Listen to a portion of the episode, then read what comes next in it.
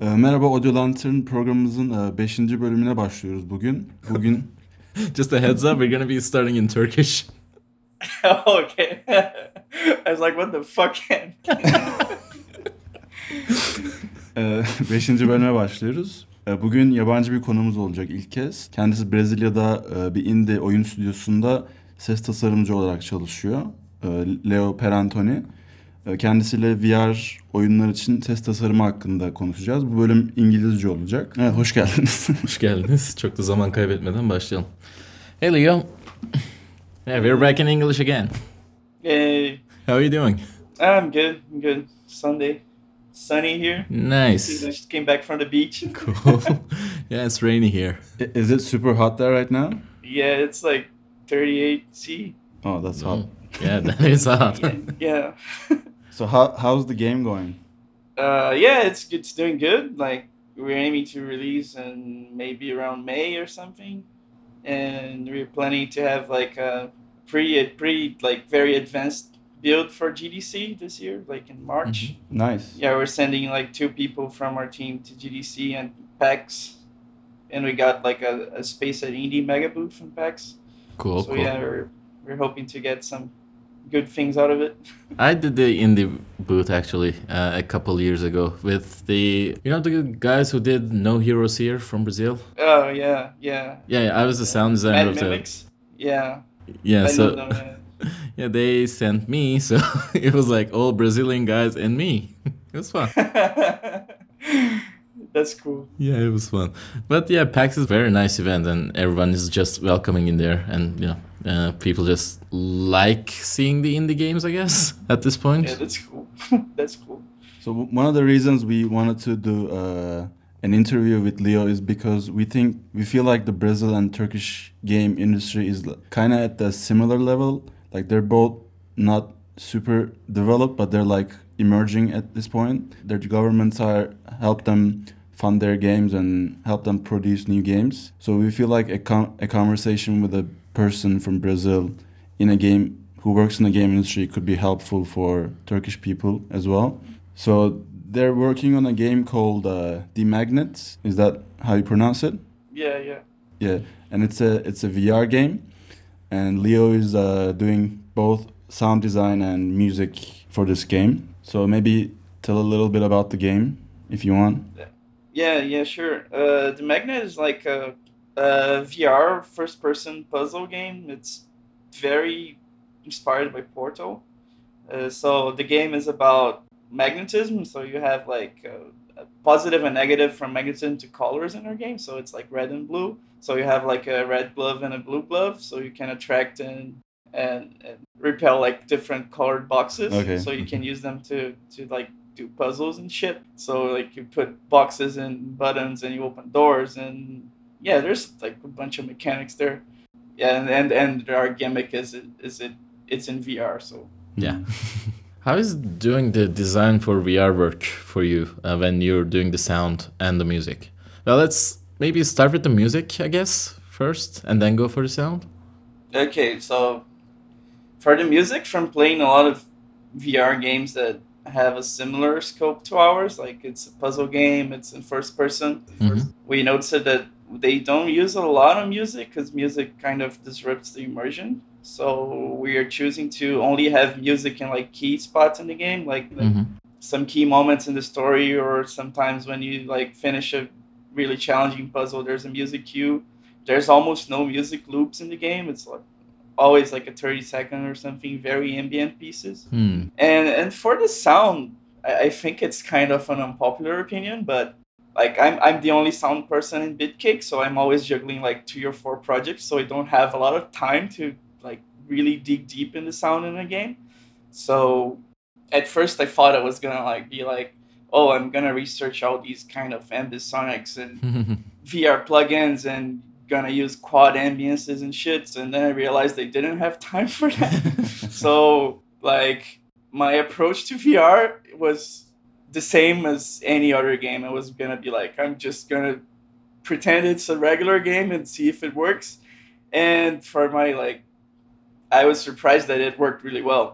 So yeah, like I guess the unpopular opinion is that maybe if you treat V R just like any other game, it's gonna work. I don't know, just put like your, your spatialized three D sounds there and it sounds fine.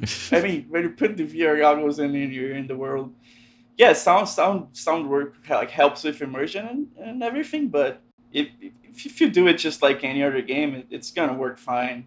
It's interesting that you mentioned that, because a friend of mine and I was talking uh, a while ago, and we were just saying that, you know, we did a couple V R projects too. Uh, he did more of the horror games in Turkey and stuff. And, you know, I did some teaching applications for V R and all.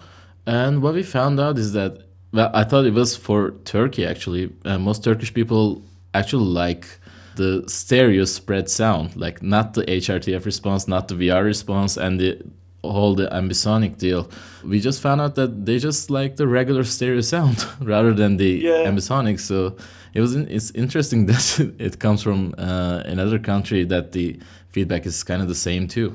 Yeah, like we haven't shown our game to like a huge public yet, but like from internal testing and some of our very small beta tests, yeah, everyone seems to be fine with the sound. So yeah, maybe it would, maybe it would be cool to like go deep into like all the geeky stuff, but we don't have time for that.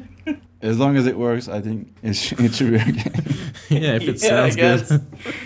it if good. It works, it works. So, so for music, I was curious. Like, do you for the musical cues? Is it is it coming out of a source? Like, is it diegetic music, or is it like how how does the music work? Because it might like like you said, it might be distract distracting, right? Mm-hmm. How does the music cues work? Yeah, it's not in space. It's just there to like enhance in the mood or something like that. It's it's not diegetic at all, and okay. It's just there to feel like a mood gap. What I found out about the music is that we are just so used to having music in stuff like games and films and stuff. So uh, even if it's non-diegetic, even if it's in V R, it doesn't really bother people that much. If it's non-diegetic, if it's diegetic, or if it's coming from other source, so I don't think it will be a problem at that point. Yeah. People don't seem bothered by that, but one thing that I got from all the, the, the beta tests we did mm-hmm. uh, is that, like, at first my idea was to have, like, almost no music in the game. Like, just, like, one or two key moments in the game have music, but then from the beta tests, I don't know if it's because, like, V R in Brazil is still something that is, like, really far from the from the common consumer. Like, mm-hmm. it's extremely sp- expensive here. Almost no one has it, so everyone that plays it only has experience with real games.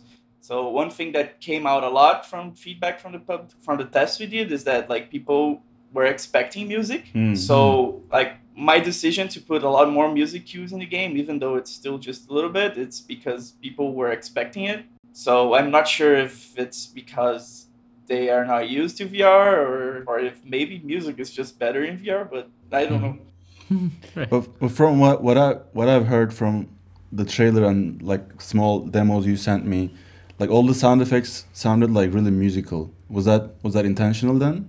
Like was that? Yeah, I think this is kind of my thing. I don't know. Like every game I do, like if I can make a sound like in the same key as the music, I always do it. And when you go to that path, if you want a very, if you want like variations in the sound, then you, you just gotta keep changing the notes, and then you end up like with sound design that works with the music, like.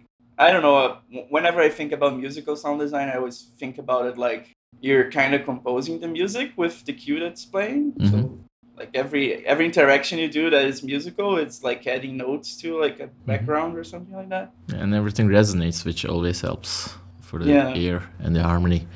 Uh, well, when you said that, uh, I think John told me that you studied uh, music theory for in the university or where? Yeah. Yeah, uh, we were just wondering how does does it is it helpful for you that you have that study uh, before uh, for the sound design, not the musical part, but sound design especially, or do you th- do you use that information mostly for the music? Yeah, I think I use it for both, since I do a lot of musical sound design, so I think having the background works. So it's not that like. Because I studied that, the sound design is going to be more concise, but I think I can get to good results faster because I kind of know what's going to work against what, mm-hmm. like music-wise.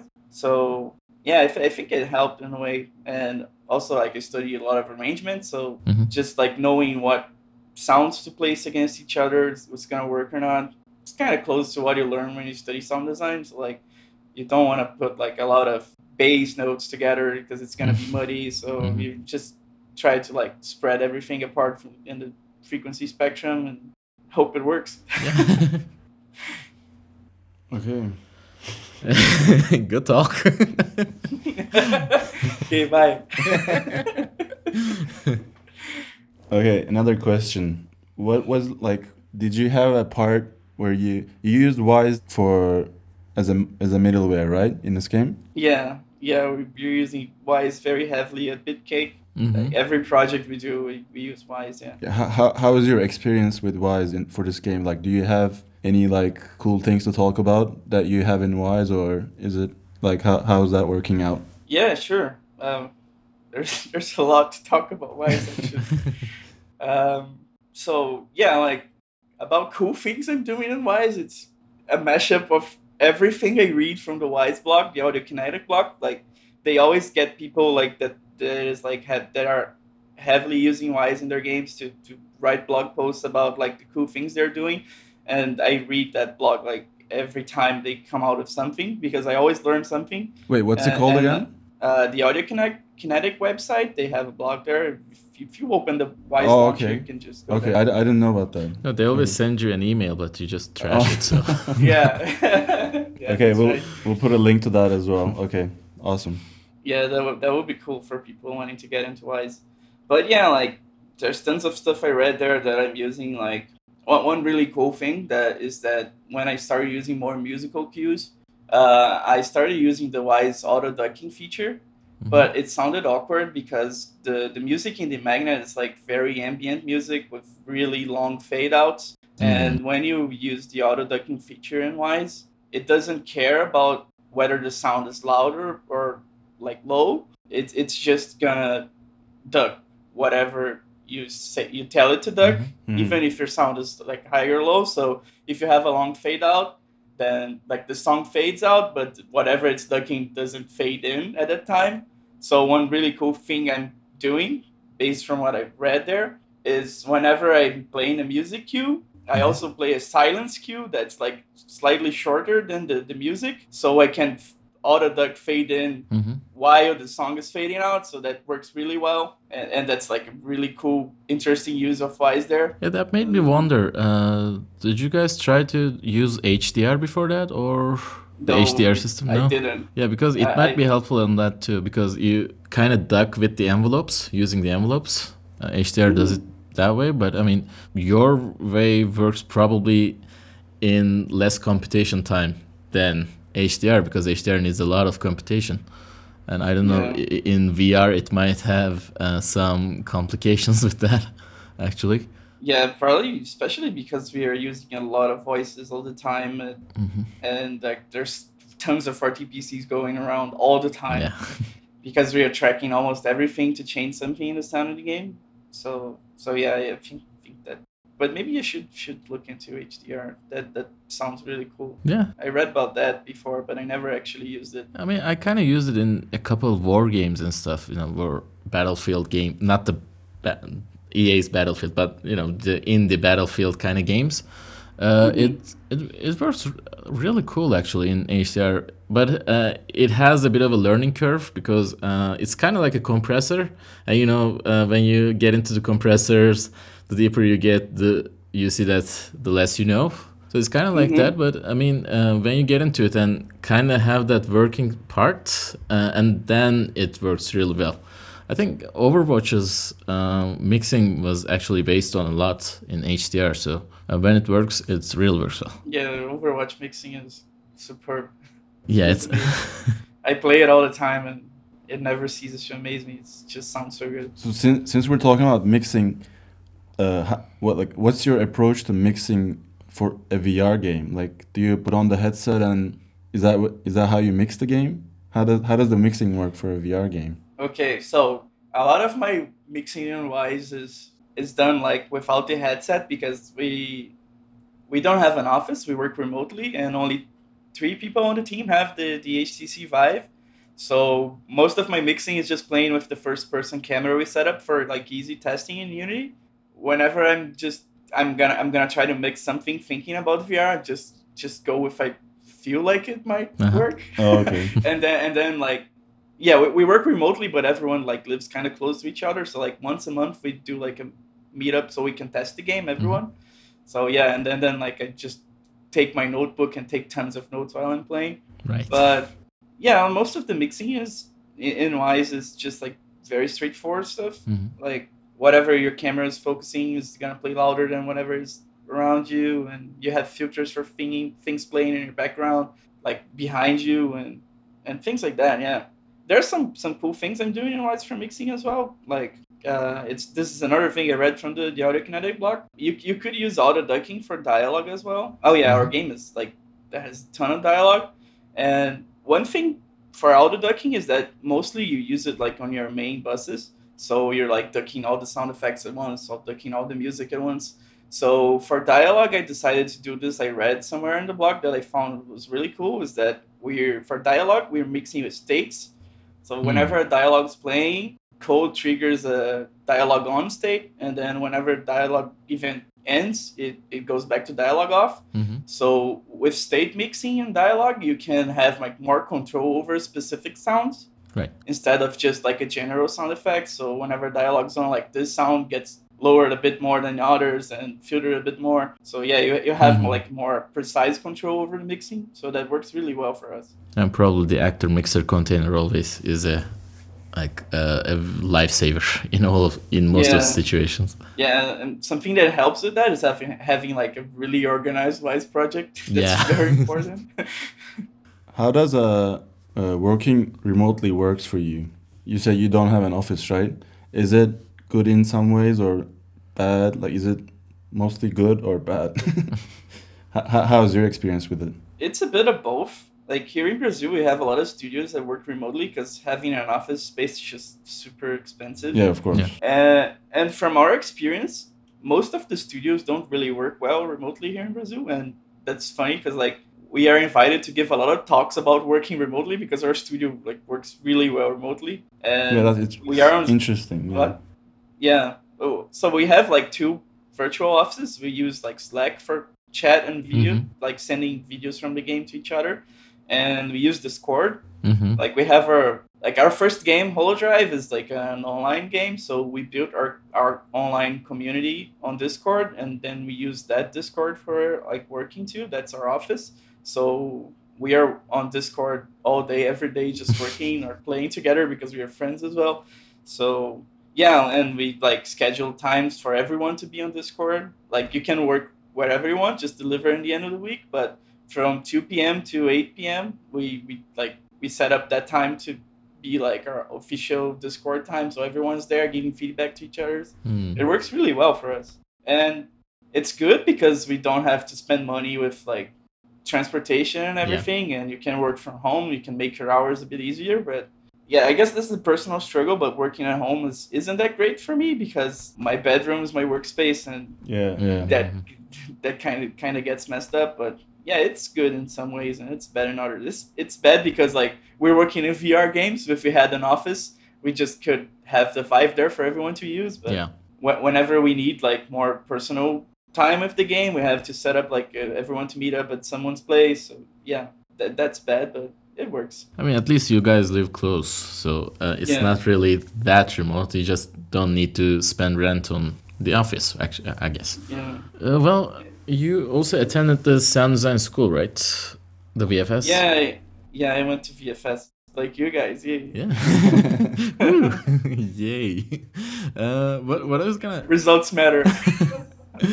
It's actually a music question that I was going to ask. Um, when you look at music, when you look at composing and stuff, how do you see yourself like uh, before V F S and after getting the sound design? Did your approach change in music in any way?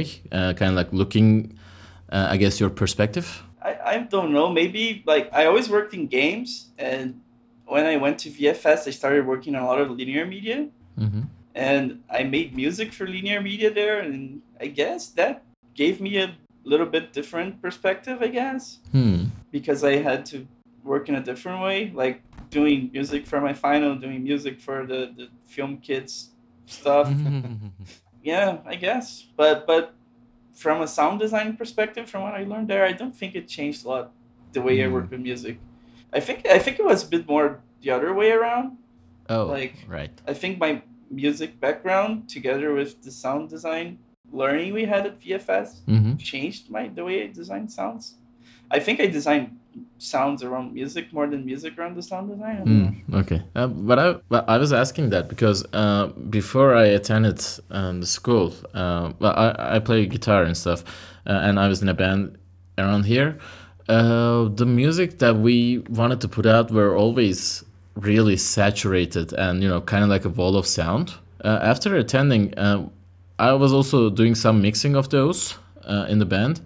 After attending to the school and stuff, what I noticed is that uh, I have made less, well, they were still aggressive because it was rock and punk and stuff, but uh, they weren't really that saturated. So I was just wondering if uh, your approach kind of uh, changed around that, but I guess is, mm-hmm. the experience is different for everyone in that part. So that's why I asked. Yeah, I think like the way I did music and then what I learned in V F S made my sound design change to mm-hmm. be a little bit more to the way I make music, I guess. Like I always had like a very subtle, very dynamic approach to music, mm-hmm. and my sound design was kind of flat. And then after like getting out everything I learned at V F S, I noticed that my sound design started sounding like technically sounding more like my music, I guess. I, mm, okay. Yeah. I think we all spent like a, a single one year like super intensely like always listening and using our ears like really carefully. Our approach to dynamic changed maybe. Like we we learned the importance of having things dynamic, like both both for sound design and music. I think that changed for me as well. Like when I listen to music or like when I'm listening to a game or a film, I I pay more attention to what's happening in terms of like dynamics. So yeah, that's that's my input.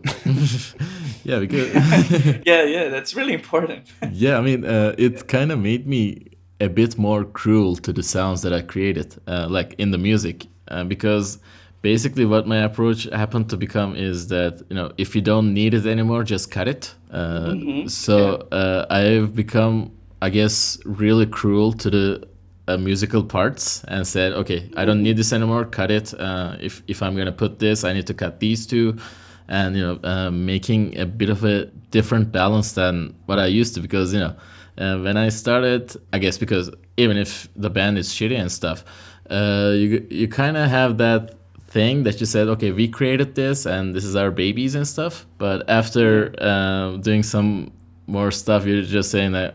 That doesn't work, just cut it out and then we'll see what we can do. Yeah, save it for the future. Yeah. Put it in Pawn yeah. five, try to sell it there, maybe. Yeah, yeah, I know, know what you mean, yeah. That That's real. Yeah, new guys in podcasts. Yeah, we're, we're, we're still like figuring things out. I never did a podcast before, so this is just as awkward for me.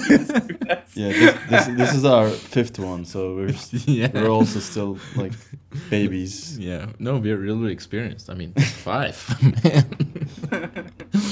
Okay, so uh, since you're in Brazil, and we were just saying that Brazil and Turkey economically kind of in a similar way in right now. Uh, so how is the Brazil game industry in these days? So the Brazilian gaming industry has always been like very small, but from like the past five years, you know, uh, I guess the government realized that games also bring money to the country. So they started like trying to do like government funding for games and things like that. It's still not huge, but it happened, and we were lucky to be like one of the studios that got funding. So yeah, we, we got like enough money to survive for like a year and a half, and we're making this game, so it's really good. So that made our industry grow a bit. Yeah. And there are some like really famous indie studios around here. Like there's Mini Boss that is part of Mad Makes Games. They made like Celeste and Towerfall, mm-hmm. so that's really cool. Uh, and there's like the Joy Masher guys that are making like that made Oniken, Odallus, and they're making Blazing Chrome now that's mm-hmm. like getting everyone really hyped up. And then there's the Behold Studio guys that made like Galaxy of Pen and Paper and, mm-hmm. and Chroma Squad, and that's really cool. Yeah, the industry is growing, but we are kind of scared of like the what, what's happening politically in our country right now, because right. we just ele- elected like a crazy fascist pig, and that doesn't care at all about art and culture, and we are, we are like super scared that government funding is just gonna like end, mm. and and then we're gonna go back to just making games with with just love and no money. Yeah. So is, is your company one hundred percent government funded? Uh, today, most yeah, like I Mostly? guess like ninety okay. percent. Because like we have HoloDrive, which is like an online game that has a bunch of like you can buy a bunch of stuff in the game. Mm-hmm. That gives us a little bit of money, but not much. And most of the games we've made so far didn't really sell well. And mm. we are working with V R now, which isn't like a very marketable place yet. Yeah, it's so, a bit of a niche. Yeah, it's very niche, and we're are not expecting to make a lot of money for yeah. this game. If that happens, I'm gonna be super surprised. I hope it does, but.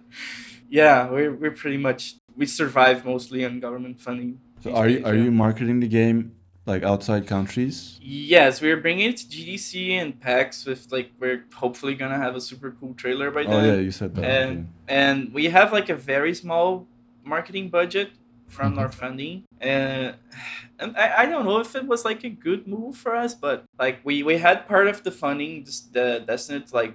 voice acting in the game, so we decided to have like a really good voice actress in the game. Like mm-hmm. uh, we in the game we have this this little companion robot right. that's called Q, and our, our English uh, dubbing in the game is, is Q is gonna be Ashley Burch, who's like a really famous yeah. voice actress. She she did a bunch of games like Borderlands, Mass Effect. Yeah, I think I don't know. Just uh, you can the... just Google her and you're gonna see everything she did.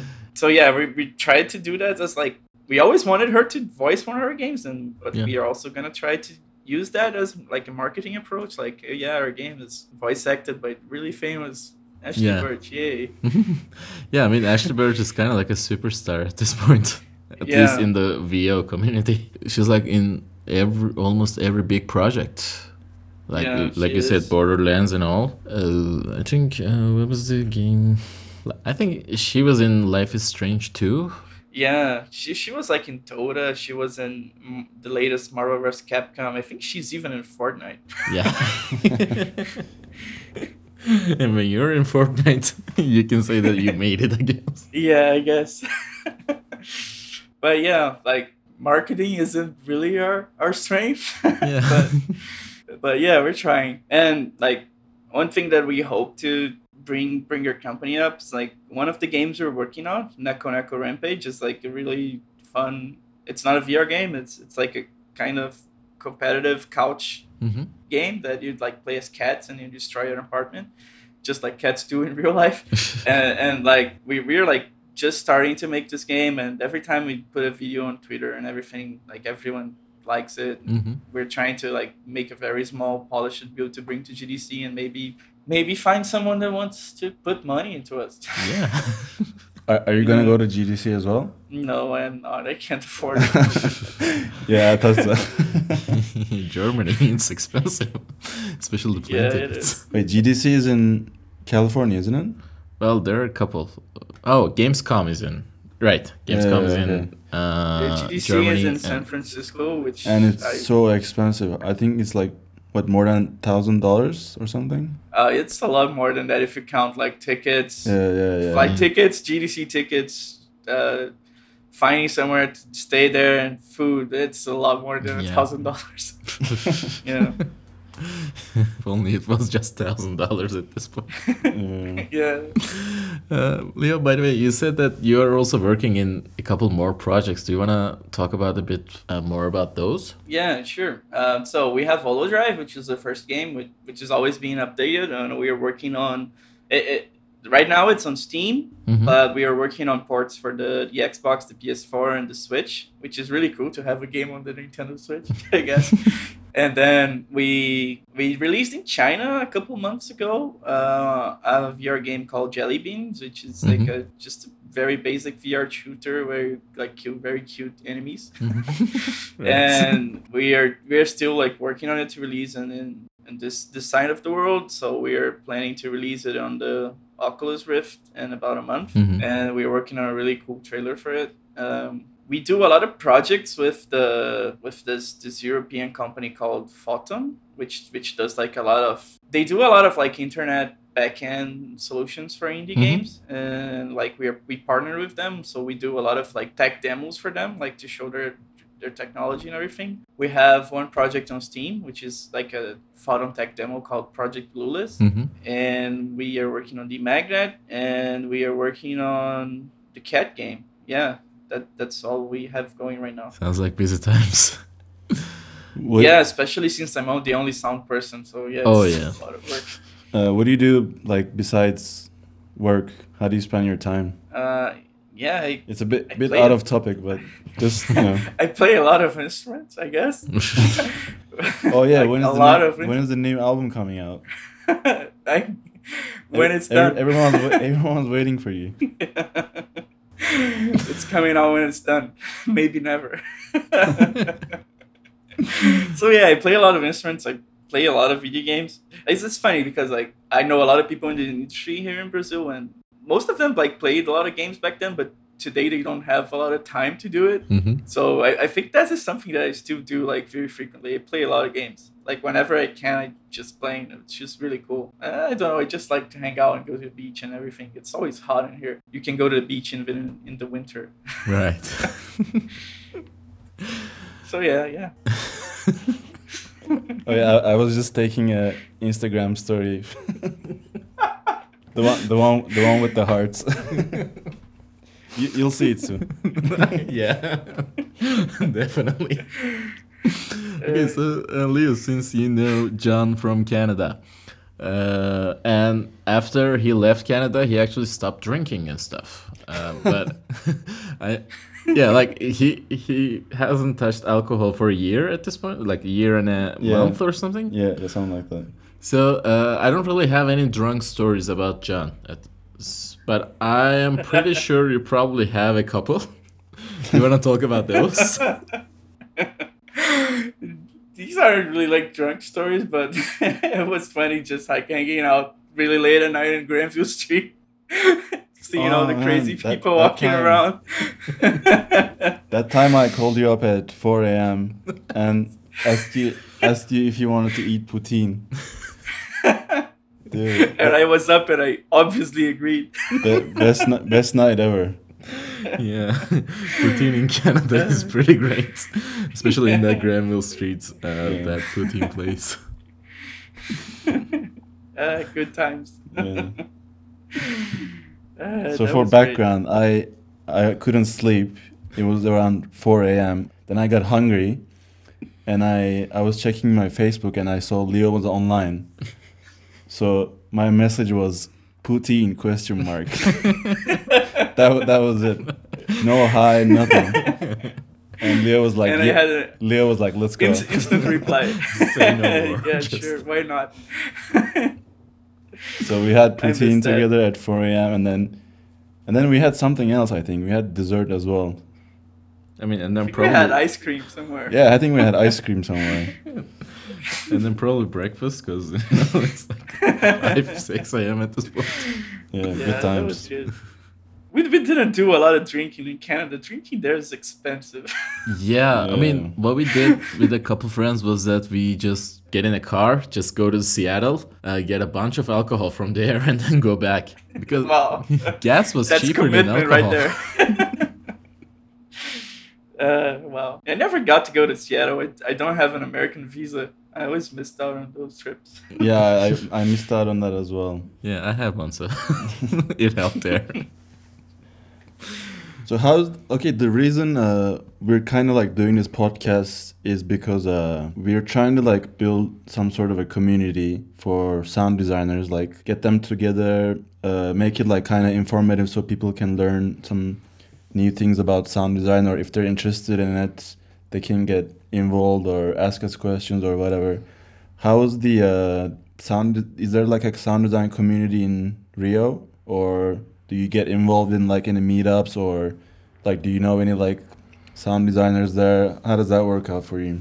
Yeah, there's a small community of sound designers here in Rio, and there's a very big community of sound designers in Brazil in general. And we don't do a lot of meetups, but whenever there's a big event coming around, like the B G S, which is the Brazil Game Show, and there's the big festival, which happens in July every year. And yeah, we always meet up. And we have like uh, our our very own like Brazilian Game Audio Slack, which we use for like getting feedback from other people in, in mm-hmm. our area, and just talking in general, just talking about the projects we do and sharing experience. And yeah, the Brazilian Game Audio Slack is really cool. Yeah, it's really good. And also, I guess for feedback, um, what was the Twitch channel called? Uh, Real Talk. I think there was the uh, these two big time oh. sound designers are oh, doing yeah, the, the the Power Up guys. I yeah, think. Po- yeah, yeah, yeah. Just giving yeah, uh, feedback really cool. on Reels. Yeah. A lot of good stuff yeah. come from there actually. Yeah, it's really cool. Like the the big big game audio Uh, Slack, which is run by, by Matt Maris, Matt Martison or whatever it's called. I don't I don't know how to say his name. It, mm-hmm. It's a really good community. And then like after hanging out there, we decided to create our own Brazilian version of it. So right. yeah, that's really cool. It's really good to just be around people in your area and share experience. And yeah, just talk about what you're doing. It's good. Just get a drink and just talk about stuff. Yeah. It always works out. mm. We're thinking about questions. Or topics, I guess. Anything you want to ask us? Uh, no. So what are you guys working on? How is, I know that John is going to China. And yeah. Yeah, that's all I know. We're working on a feature film actually right now, me and Gunesh. It's, a, it's an Indian movie. It's like a drama... sci-fi kind of yeah kind yeah. of we're almost done with the edits, we're we're starting to mix it, so yeah, it's coming out decent, I think. Yeah, yeah. And there are nice. some mm, training simulations and stuff that is coming around in Turkey right now. Uh we'll be starting on those, and you know, podcasts, uh selling stuff on Unity store, I guess, basically uh, more like standard stuff.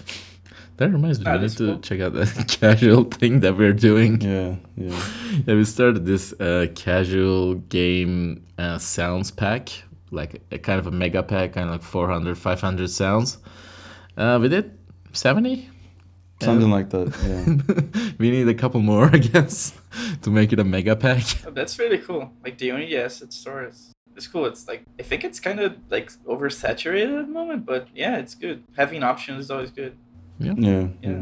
Do you have any like other source of income outside sound design? At the moment, not really. I'm surviving on my like salary I get from the studio. Mm-hmm. Mm-hmm. But yeah, in May our money's got the government funding that we had is gonna end, and then I'm gonna go back to freelancing and yeah, and yeah, just working on, with Bitcake on the side because mm. yeah, we we gotta eat. Yeah. Yeah. Yeah, uh, do you do you also like freelancing a bit more, or are you kind of more used to the situation that you're in the studio right now? I'm definitely more used to the situation I'm right now because mm-hmm. I'm a very bad freelancer. Like uh, I'm really bad at like selling myself and being like I'm having my own company and like looking for clients and going to network meetups. Just like I just really suck at that. Yeah. Yeah, it it, so, yeah. It, it it takes like a different personality to be good at that kind of stuff, I guess. And yeah. a lot of friends in high places, I guess. Because yeah. yeah, people just so, yeah, introduce you. I, I definitely feel more comfortable just like having a steady paycheck at the end of the month, and yeah.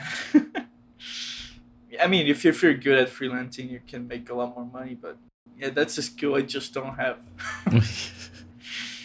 Yeah, I mean, it's good that uh, you kind of found out because uh, people just don't know, maybe in the even in their forties, they just don't know that they're more used to freelancing or they're more used to the office work because they probably just tried one and just go- went with it. But finding both about yourself is always great. Yeah, yeah, but there's this thing about like the game industry in Brazil, especially for audio, because mm-hmm. since we don't have a lot of money, it's really hard to like hire a sound designer to work full time yeah. with you. So I, I'm super lucky that like I've been working with Bitcake for like five or s- maybe five years now, mm-hmm. and like yeah, And from these five years working together, th- this was like the first year and a half that we had like money to pay ourselves. Nice. Because of the government funding. So, so yeah, I, even when I worked with them, I was still a freelancer, mm-hmm. because that that's kind of the only option you have here in Brazil. Because like having an in-house sound designer, it's it's just like very far from our reality.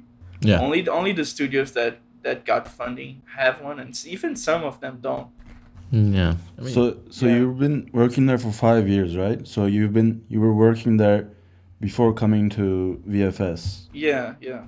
So like coming out of V F S, and how how would you say your approach has changed uh, when working with, with the team? Like, do you have things that you picked up from V F S that you started using, or do you have things that you learned but you're not find yourself using that much? Do you have like other ways of working things besides the way they taught us? Or I think I think the the biggest thing I learned in V F S is knowing to like learning how to let go of things that just aren't working. Mm-hmm. Like sometimes you, you, you make a sound and it doesn't work, and then you keep trying to make it work instead of just trashing it and starting again. So yeah, that that's like one of the biggest things I learned there, and that changed a lot the way I work. Yeah. Instead of just like trying to push my head against the wall, I just take a deep breath and start again. That's really good overall advice, I think, for any area, not just sound. And yeah, that's good I advice. Think, yeah, and I think like another big thing I learned at V F S is how to get fast at like good result, I guess. Mm-hmm. Like I went to V F S, but I was already working as a sound designer and a composer for like maybe five, six years before that. So, like, I think I was already a decent sound designer, but I took, like, a long time to get to, like, a good spot with a sound or a song. And I think I came out of V F S, like, knowing how to get to that point that is good enough a lot faster, so I, so I can work faster. And then, like, okay, I have, like, X amount of sounds to make. I make them, to like, to ninety percent good, and then move to the next one, instead of trying to push for one hundred, which almost always is not necessary. So, like, Like, I guess what I learned is that just go for one hundred if you have time to polish things up. Mm-hmm. Like, finish everything at ninety and then go back and start polishing. But w- what you realize is that almost never you have the time to go back polishing things. Yeah. So you just learn to, to live with it. And and every project you make, you, you get faster to that point. It's just like training a muscle. The more you do it, the, the faster and better you get it. Yeah, we were just... so. Seeing the uh, like fifty minute mark around here, so we're just saying that uh, is it a good place to stop around these parts? Sure. Sure. Uh, but before that, uh, if you would like to tell us a weird quirk that you have, that maybe uh, something that you do that you just maybe notice after you start doing it, you're like, okay, why am I doing this? This is interesting, but uh, you just keep doing kind of so- something like that. Mm. Yeah, I tend to experiment a lot with sound. I play around a lot with like guitar pedals and stuff. So I always come come out with, come up with sounds that I don't expect to happen that are really good. Mm-hmm. I don't know, like the, there's this this big moment in The Magnet that you find like the core of the volcano, which is like a massive tower of light, and the sound for it is just like me going ham on the eight string guitar. That's the way to go. Yeah. Make yeah. it gent. And, and that's something that I didn't even do for that, you know, like I was just fooling around with the guitar and playing around with effects and just recording everything. And then when I saw like when, when the art guys finished doing that scene and I looked at it, I was like, fuck that, maybe that weird sound I recorded a month ago, maybe should work well there. And and it's, it sounds super cool. Yeah. Nice. Yeah. The happy accidents are the best ones, I guess. Yes. Yes. Okay, thank, thanks a lot, Leo, for joining us, having, telling us your experiences and stories. Yeah, thanks for having me. It was yeah. super cool. Yeah, it was fun. Yeah, a pleasure to meet you too. And have a good one. Yeah, Th- you guys too. Thanks a lot. See ya. Thanks. See ya. Ee, bu, bugünkü bölümümüzü e, tamamladık. E, bugün V R biraz olarak birazcık V R ses tasarımıyla ilgili bilgiler almaya çalıştık arkadaşımızdan. Umarız faydalı olmuştur. Bugünkü bölümümüz bu kadar. Ben Can Saraç. Ben Güneş Uyanık.